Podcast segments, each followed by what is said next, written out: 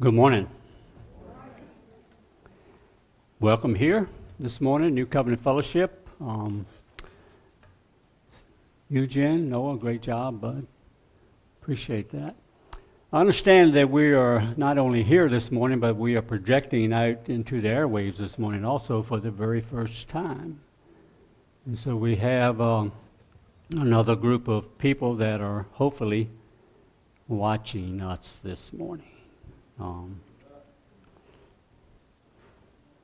but the last time I was up here, uh, which was about uh, three, four weeks ago, we were in the book of Job, that specifically Job 23. And we looked at this chapter, and we came at this chapter from the angle of um, prayer in God's Word. In fact, Job 23:12 was kind of where we finished this message, in Job 23:12 says, "I have not departed from the command of His lips; I have treasured the words of His mouth more than my necessary food." So God sends His life-giving Word, and what should we believe? What should we believe about His Word? Well, first of all, you know His Word is without error; it can be understood. It's the most important word and the most relevant word for us today and, and in any day or every day. You know, God's word does not change, contains nothing corrupt. We can trust His word, and His, his word never gets old, it never wears out.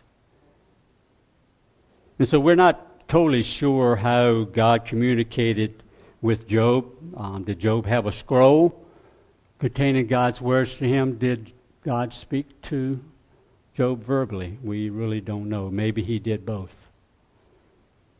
One thing we do know is that Job loved and treasured God's word with his whole being. He would have rather, as he says here, he would rather be in God's word than eat when he's hungry. So I want us to turn from the pages of Job this morning and, and we'll go to the book of Hebrews and mainly we'll be in chapter 1 and we'll step into just one sentence in, in chapter 2. But we will see that God is still communicating with his people. He is still communicating with mankind. But in these last days, he speaks to us through his Son, as we will learn. And so the lesson today, if we could shrink it down to probably a sentence, is failure to listen to Jesus endangers our and the point, the whole point of chapter 1 of Hebrews is to make us realize this awesome value of God speaking to us through Jesus, his Son. And he reveals to us the way of salvation through his Son. We know this because chapter 1 begins with the words in verse 2 by saying, In these last days, God has spoken to us by his Son. In other words, um, God is saying, This is my final word on the subject. And then we read in, in first verse of chapter 2 because of this, for this reason, therefore, whatever your version says, we must pay much closer attention to what we have heard so that we do not drift away from it. If God did not reveal himself to us in his word, we would have no knowledge of the meaning of the cross and the resurrection of Christ and neither our response to the gospel. You know, the gospel basically boils down to three for us. What does that mean for us? You know, God speaks that we may know Him. It is nothing but pure grace on God's part that He, he speaks to us. We do not deserve His life giving words. If God had not spoken, if you thought about that for a minute, if God had not spoken, where would we be? Utter darkness, utter ignorance. So God is a communicating God. God seeks a relationship with us, intimately seeks a relationship with us. He is the initiator. He is the initiator. So to get into these first four verses of chapter 1, um, Basically, verses 1 through 4 is basically this Jesus explained. This is how Jesus is explained. He is described in these first verses, these four verses, as prophet, priest, and king. Prophet for God in these last days has spoken to him. Priest because he has provided purification for our sins. And then he is king. He sustains the world by his powerful word. And he is seated at the right hand of God the Father. So let's read these first four verses. Hebrews chapter 1. and in this, we see Christ is superior to the prophets. Christ is superior to the prophets. Long ago, at many times and in many ways, God spoke to our fathers by the prophets. But in these last days, He has spoken to us by His Son, whom He appointed the heir of all things, through whom also He created the world. He is the radiance of the glory of God and the exact imprint of his nature, and he upholds the universe by the word of his power. After making purification for sins, he sat down at the right hand of the majesty on high, having become as much superior to angels as the name he has inherited is more excellent than theirs. Um, one of the first things we as Christians do when we begin to talk about Christ is that we usually jump to the work of Christ before talking about the person of Christ. This is typical and this is understandable. We get so excited about the work of Christ in our lives. That's the first place we usually go. But here um, in Hebrews, the author kind of keeps first things first who is Jesus is the first question that he, he wants to answer in these verses. So, one of the first things we notice here in, in these verses is God spoke. They reveal to us God has spoken before the coming of the Son of God into the world, and then, then through the Son coming into the world. So, God is not silent, He talks to us. He is to be listened to, He is to be understood. This is the God who speaks, that we may know him better and love him with our whole being. As we see here, God is a communicating God. So the first verse of chapter 1 tells us that God spoke long ago. The recipients were the fathers, and the words of God were delivered by the prophets. When God spoke to the fathers by the prophets, they heard God speaking. And God used chosen, inspired human beings to, to speak to the people of that day.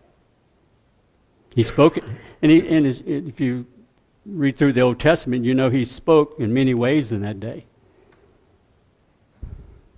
God spoke by visions, dreams, voices, burning bush, a pillar of fire, a donkey, and writing on a wall. So God is not silent once again.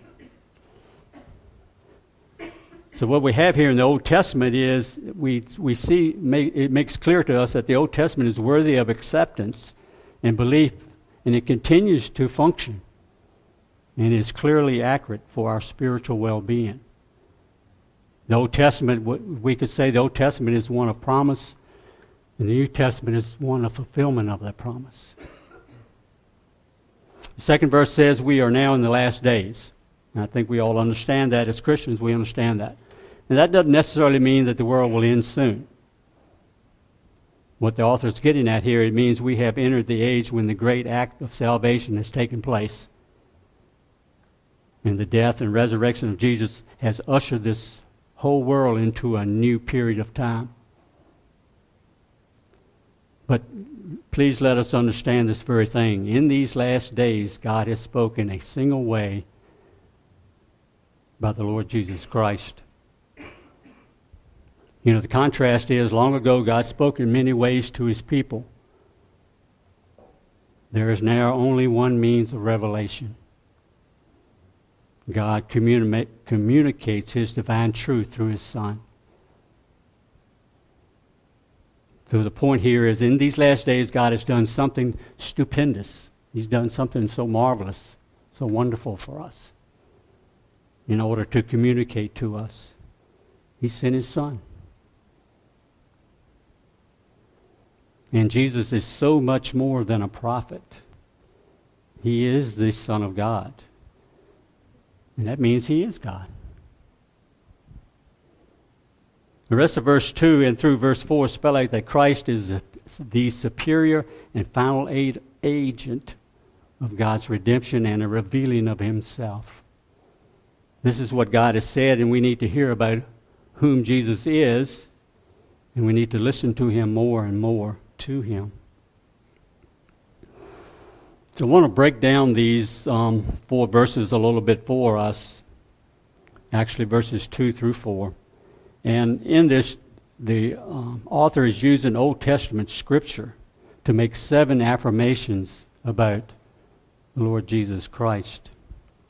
And he does this, and he does this for us to hopefully get a deeper understanding of the perk of Christ, superiority of Christ.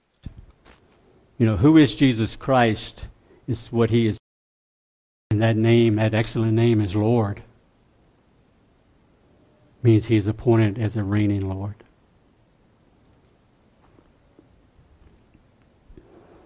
Let's move on in the chapter.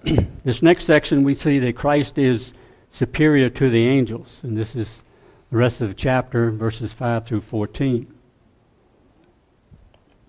The main point of verse 4 is that Jesus Christ is better than angels. We just read that. How he is better and how much he is better is what the rest of the chapter is about. Apparently, thinking about angels had gotten out of hand in these churches that the writer of Hebrews was addressing.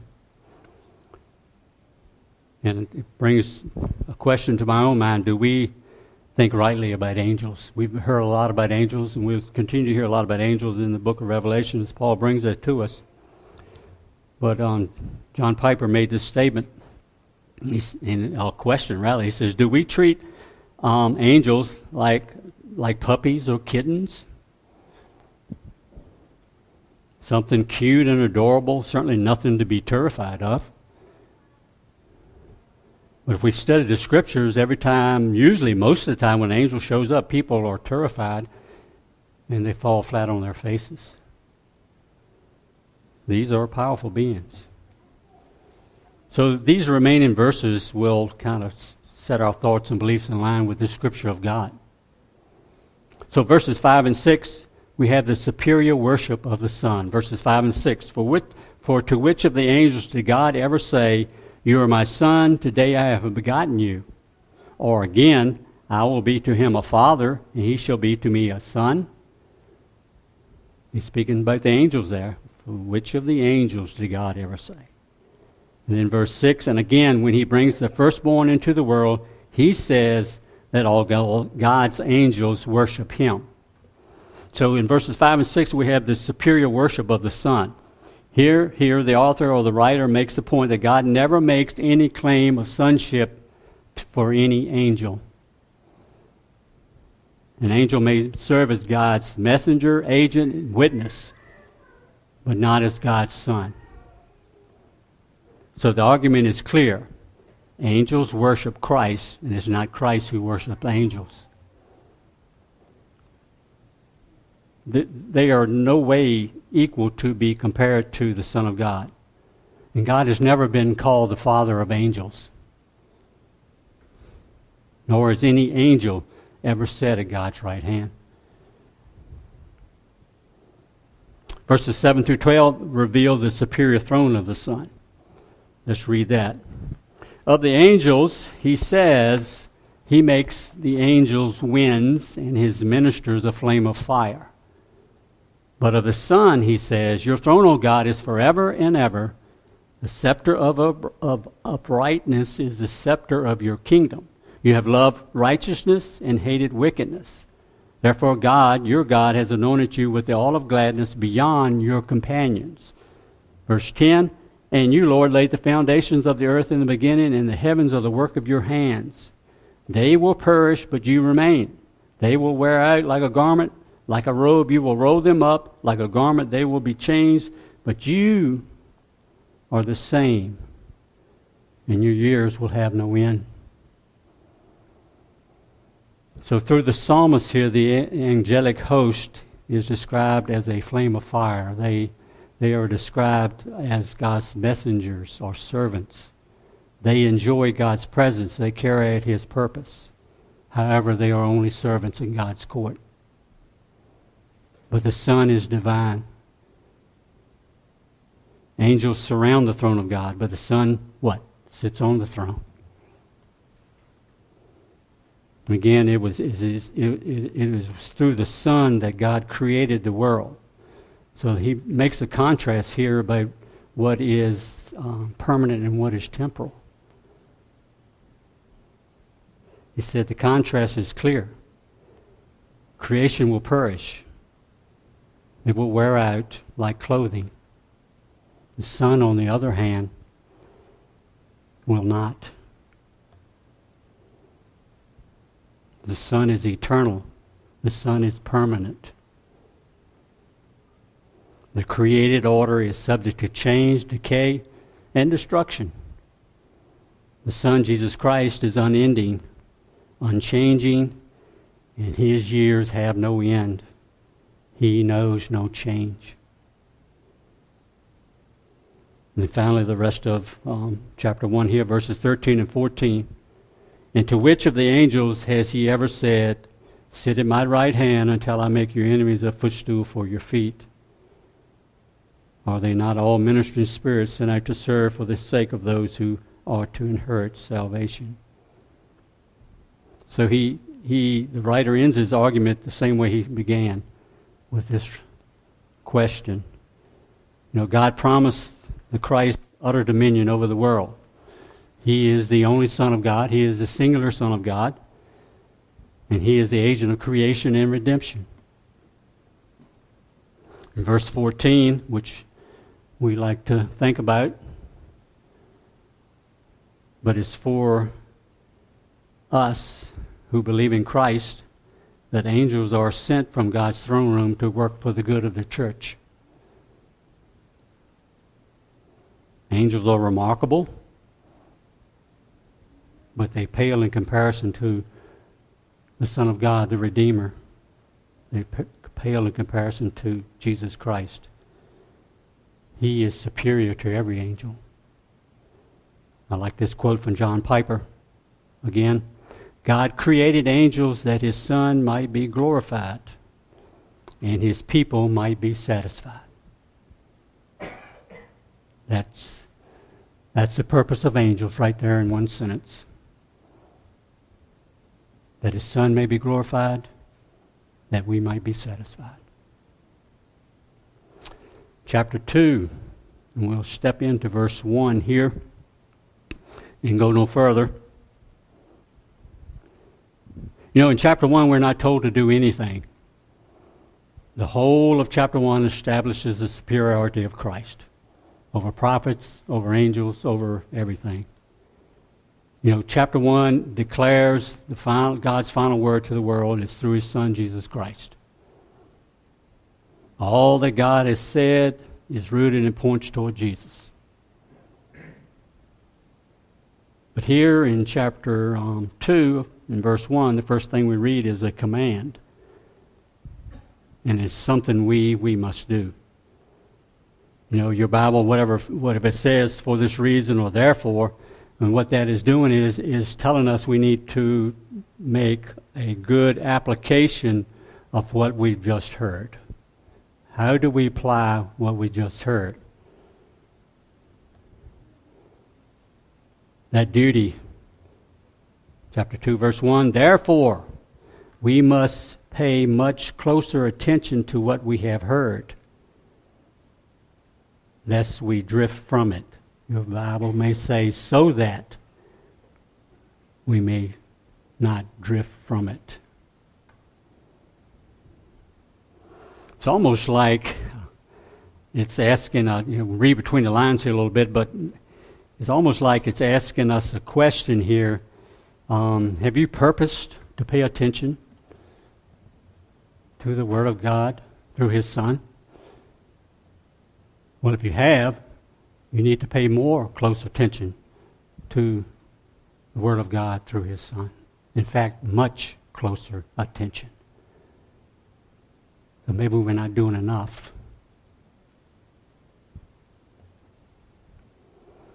So Jesus both demands and deserves to be heard. So, what we have heard so far in all of this, in these last days, God has spoken by His Son. For this reason, we must pay much closer attention to this word that He has spoken. So, God has spoken by His Son. We need to listen, and we need to listen very carefully. And how, this is a command we so desperately need to hear in our day and time. You know, it begs the question we have to ask ourselves here well, what are what am I or what are you listening to or to whom are you listening? What are we giving the most attention to? Who's getting our ear? Who's getting our attention? You know, at all times, somebody somewhere is trying to get our attention by either delivering a message, commercials, internet, Twitter, I think it's called X now, if I'm up to par, politics, conversations, and a thousand other things that flood our eyes and our ears. In fact, today, at this particular moment, there are distractions going through your mind. What am I going to have for lunch? Will Corky ever finish? Tomorrow is another work day. Tomorrow is another school day. What am I going to do the rest of the day? We're, we're human and that goes on. We have to admit that. There are a thousand voices shouting at us all the time. But according to God's Word, there's only one verse vo- voice that we listen to intently. And it goes without saying, but we probably should say it anyway. We as Christians must go and listen to God's word in Jesus. You know, in fact, it's exceedingly necessary that we go and giving all of our attention to Jesus as the Word of God. You know, we cannot treat this casually. We cannot act as if we've already already know all we need to know. Somehow or another, I've reached my sanctification. Or with that, I have nothing to gain anymore from listening to Jesus. But that's what we're saying when we don't listen. That I already know all I need to know, or hey, I have nothing to gain anymore. I've learned all I can learn. So, what happens if we don't listen?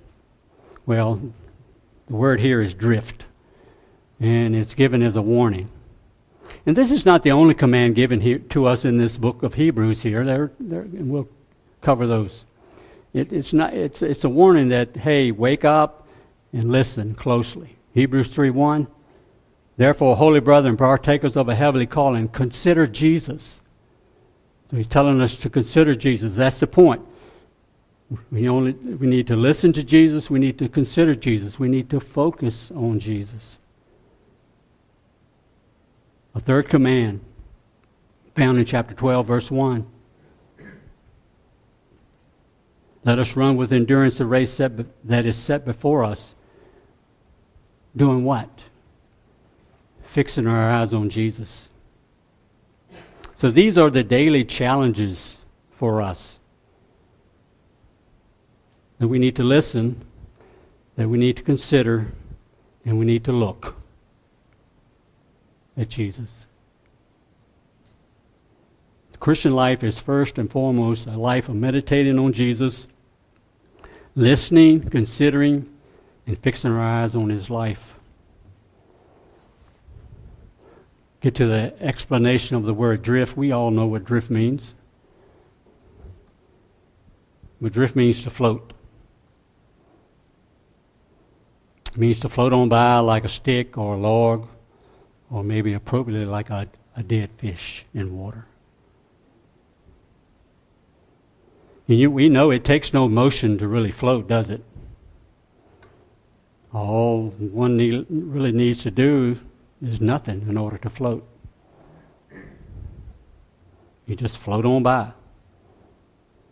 And the problem is, for all of us, is none of us, without great effort, drifts toward Jesus.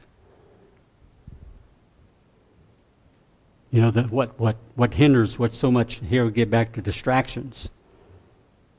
The messages of this world, our still sinful desires, and the temptations of this world pull us way off course. So we cannot float in place. We're either swimming toward Jesus or we're drifting somewhere else, possibly to destruction. Failure to listen to Jesus endangers our spiritual walk. I'll close with this. In 2022, Lifeway Research and Ligonier Ministry combined together to release a report on the state of theology in the church. And I get this from a book Dee is reading right now uh, titled You Are a Theolo- Theologian. And is written by Jen Wilkin and J.T. English. But what they, what they did was they surveyed both Christians and non Christians on their understanding of basic Christian theology. And the results for non Christians was, was predictable. But the results among professing Christians is alarming. They made these four statements and they asked whether they agreed or not. Statement number one to them was God learns and adapts to different circumstances. 48% of Christians agreed. Statement number two everyone is born innocent in the eyes of God. 65% of Christians surveyed agreed. Statement number three God accepts the worship of all religions, including Christianity, Judaism, and Islam. 56% of Christians agreed. Final statement Jesus was a great teacher but he was not God.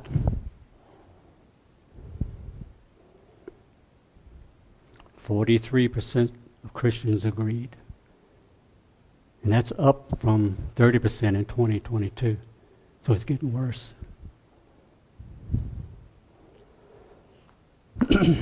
this is it's, it's alarming. It's disturbing, and sadly, it's the story of many denominations today: churches, families, individuals.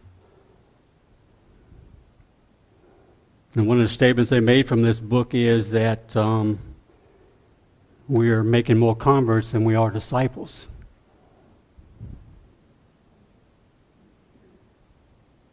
We save them, then we go on our way. And they're lost with the basic theology, the basic beliefs of Christianity. So we end up being ignorant of the Word of God to us by His Son. It's a little bit at a time. Somebody said we don't wake up one day and all of a sudden we're atheist. It's a little bit of a time. It's a drift. It's a slow drift. A lot of times you understand with the analogy of you're in the ocean and kind of drifting along, and next thing you know, you're way, the tide has come without your knowledge and put you way down the beach line. In fact, we panic. I've been there, I've done that. You probably have too. But we do this a little bit at a time by slowly minim- minimizing our convictions. We're unwilling to draw boundaries, and we're unwilling to speak clearly about our Christian faith.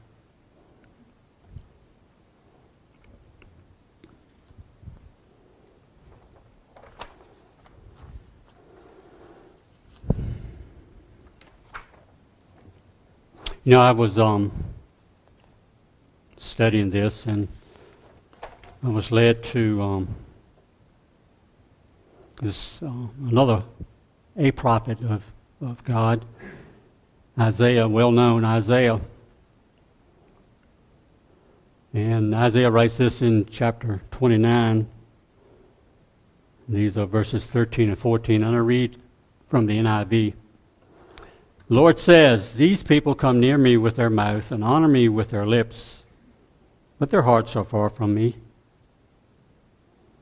Their worship of me is made up only of rules taught by man.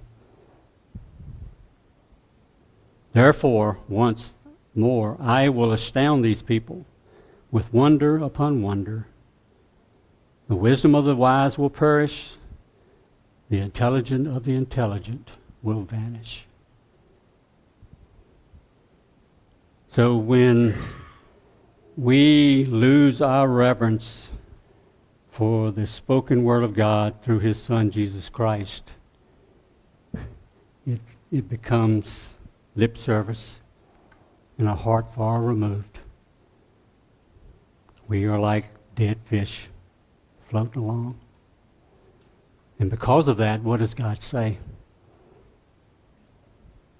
You, we will lose any wisdom, we will lose any understanding, we will lose any discernment of the Word of God, and we are left ignorant and fools.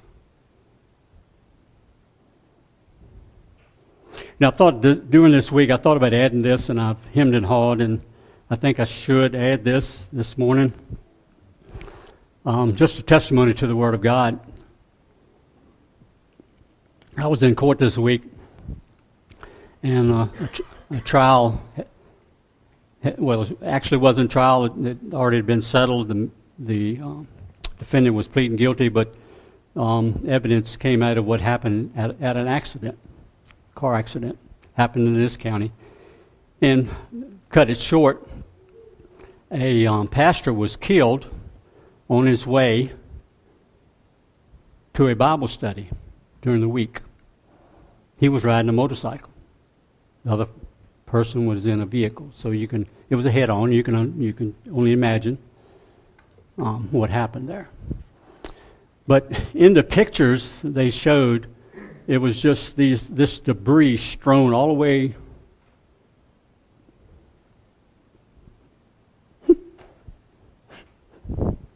That's why I didn't want to talk about it.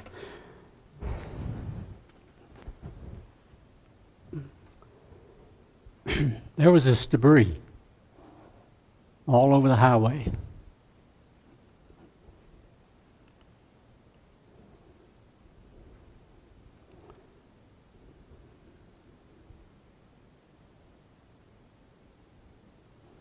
But on the yellow line, the Bible was sitting spine up, just like that.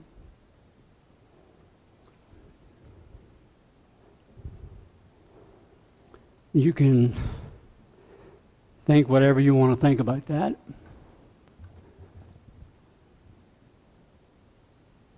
But I think God was drawing attention in all of this mess all of this tragedy. Here is my word.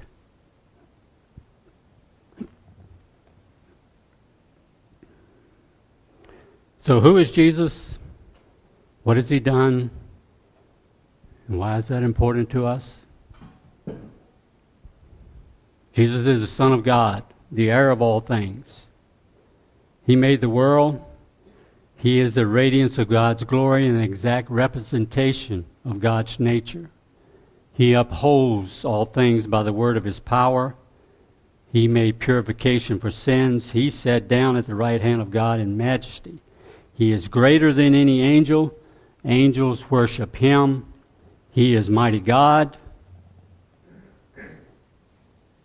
For this reason, we must pay much closer attention to him. So, are we listening? Let us treasure Jesus, our Creator and Redeemer. He is worthy. He is supreme over all things. May God bless the preaching of his word. Amen.